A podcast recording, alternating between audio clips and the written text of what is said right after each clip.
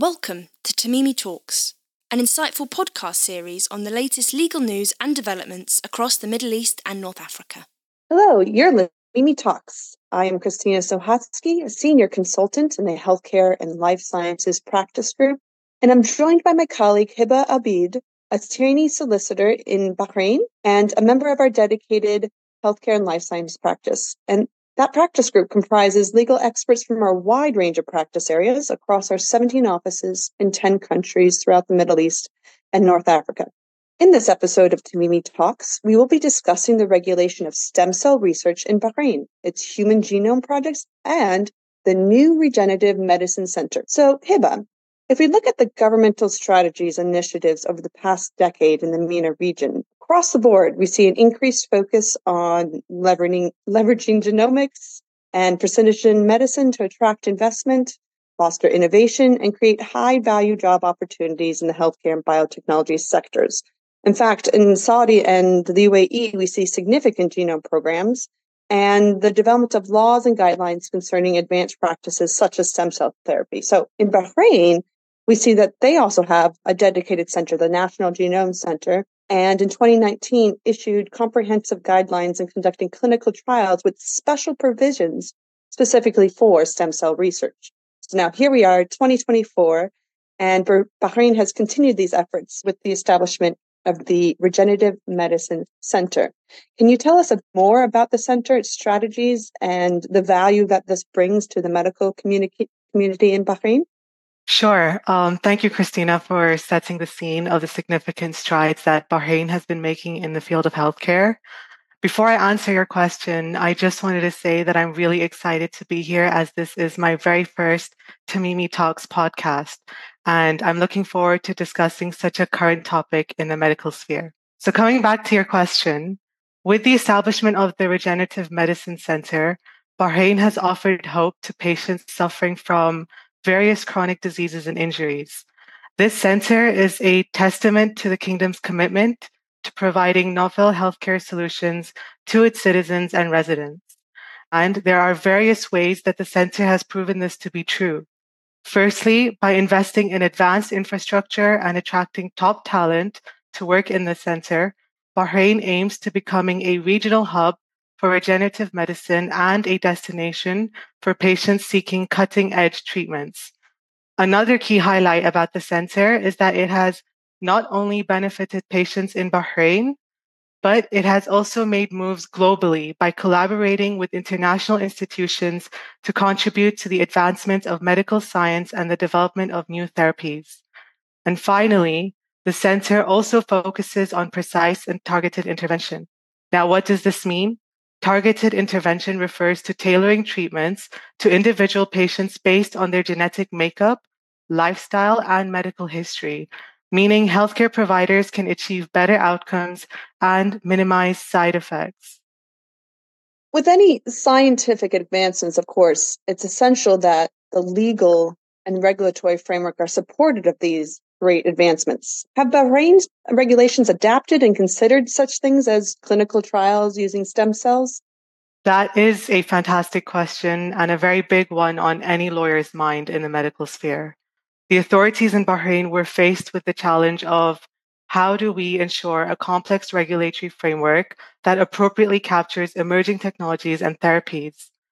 This called for the National Health Regulatory Authority in Bahrain to step in. As such, a comprehensive guideline on clinical trials using stem cells regulations version 1 2019, which I will now refer to going forward as CTSR, was introduced by the NHRA. Now, the CTSR sets out the conditions and requirements to operate a research platform using stem cells.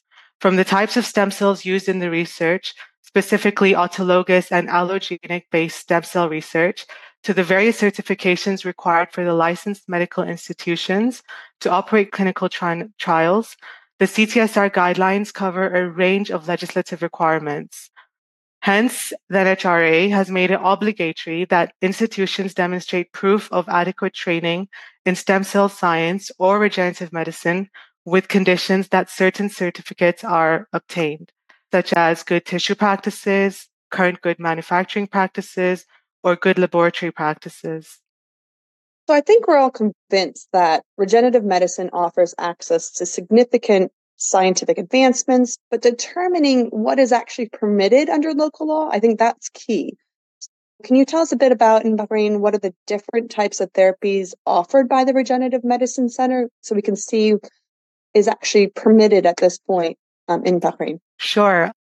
So, one of the most promising regenerative treatments involves the use of stem cells to repair or replace damaged cells and tissues. These cells can be derived from various sources, but it's important to keep in mind that the CTSR has specified the types of stem cells permitted for clinical trials conducted in Bahrain. So, according to under Article 83 of the CTSR, sources of stem cells include cord cord blood stem cells collected from umbilical cord, placenta, and various human tissues after birth, which may include somatic stem cells for the production of induced pluripotent stem cells. If I've not lost you yet, it's important to consider why the CTSR has permitted embryonic stem cells. And I'll do so by sharing a fun fact with everyone. Embryonic stem cells hold the capacity to produce every type of cell and tissue in the body and are easily adaptable, which would make it the ideal source for stem cell therapy. Moving on to the next type of therapy offered by Regenerative Medicine Center is gene therapy. Now, this type of therapy focuses on correcting genetic defects that cause diseases. By introducing healthy genes into the patient's cells, this therapy aims to restore normal function and halt the progression of genetic disorders. The Regenerative Medicine Center in Bahrain is actively involved in research and clinical trials to develop effective gene therapies for a range of conditions. Another groundbreaking breaking approach employed by the center involves tissue engineering, which essentially refers to the creation of functional tissues or organs in the laboratory using a combination of cells, scaffolds, and growth factors. This technique has the potential to revolutionize organ transplantation as it eliminates the need for donors and reduces the risk of the body rejecting the transplant. Really promising therapies there. It's great that we see this increased focus on, on developing the science, the research, but also the legal and regulatory framework, of course, that enables mm-hmm. these. So, in the region, even globally, we speak often about patient centered care, value based healthcare, personalized medicine, and of course, precision medicine. So, adopting these care philosophies and practices are often discussed hand in hand with the goals of the region's genomic programs. So, such as the Emirati Genome Program and the Saudi Genome Program. I understand Bahrain also has a genome program. Can you tell us a bit more about Bahrain's National Genome Center, its goals and current projects? Of course. So, the National Genome Center is at the forefront of genomics research and precision medicine advancements in Bahrain. It's an institution dedicated to studying the human genome and its impact on health and disease. One of the primary goals of the National Genome Center is to create a comprehensive database of genomic information from the Bahraini population.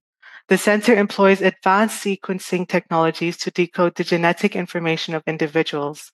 For example, whole genome sequencing, which involves determining the complete DNA sequence of an individual, allowing for a comprehensive analysis of the genome and provides a wealth of information about an individual's genetic makeup. This data can then be used to identify genetic mutations, predict disease risk, and guide treatment decisions. The center's research efforts contribute to the development of personalized medicine as well.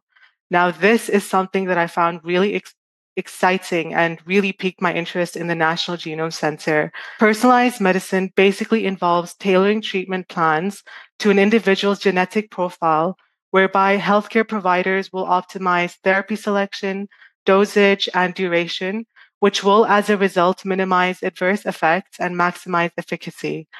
This approach has the potential to revolutionize healthcare, shifting from a one size fits all model to a more targeted and precise approach. Ultimately, the center's efforts align with the broader vision of Bahrain to transform into a knowledge based economy.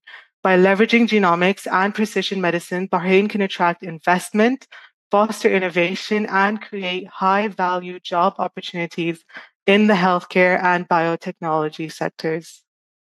So we're lawyers. I have to ask you. well, the regulatory environment for clinical trials sounds like it's becoming quite robust. What would you say are the core legal considerations that healthcare institutions must consider before conducting clinical trials in Bahrain? If you can narrow it down. of course. so, the Declaration of Helsinki, which essentially contains the ethical principles surrounding human experimentation and research human, using human biological material, has placed an obligation on healthcare institutions to obtain consent from donors and recipients. For minors under the age of 21 years, consent will need to be obtained from their legal guardians.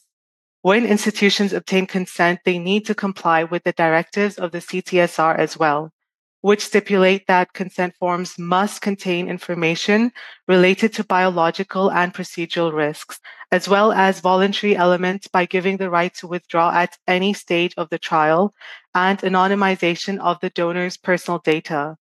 These directives would make the donor and recipients feel at ease when participating in the clinical trials.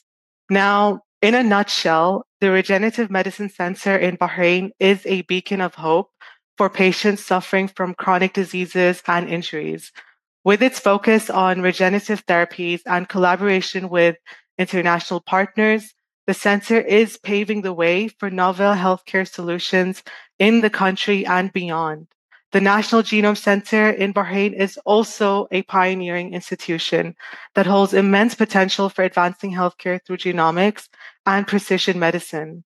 By studying the human genome, collecting genetic data, and promoting personalized treatment approaches, the National Genome Center is paving the way for improved diagnosis, treatment, and prevention of diseases. As a very proud Bahraini, I want to commend Bahrain's commitment to innovation and excellence in healthcare and positioning itself as a leader in the field of regenerative medicine within this region. I have no doubt that Bahrain has a bright future in this field, and I look forward to watching the legislative sector develop alongside with it. And I look forward to these these sort of therapies and treatments becoming mainstream, which mm-hmm. hopefully they will in the near future, especially with all these these great initiatives in the region. So with that, I think i will just wrap it up to say that um, the health Al-Tamimi in general and our dedicated healthcare and life science practice, we have expertise and a strong presence across the MENA region and a diverse team actually comprising over 50 nationalities. That's a great fun fact about Al-Tamimi. And so with that, we are available to our clients to assist and monitor these developments and assist entry into the market or expansion into the market and compliance with the regulatory and legal environments across the MENA region. So, with that, thank you for tuning in. We hope you found the discussion insightful and interesting. If there is any area of conversation that you would like to discuss further or want more information, do get in touch. Thank you. Thank you for listening to Tamimi Talks. Stay updated with all the latest legal news and developments on our social media channels.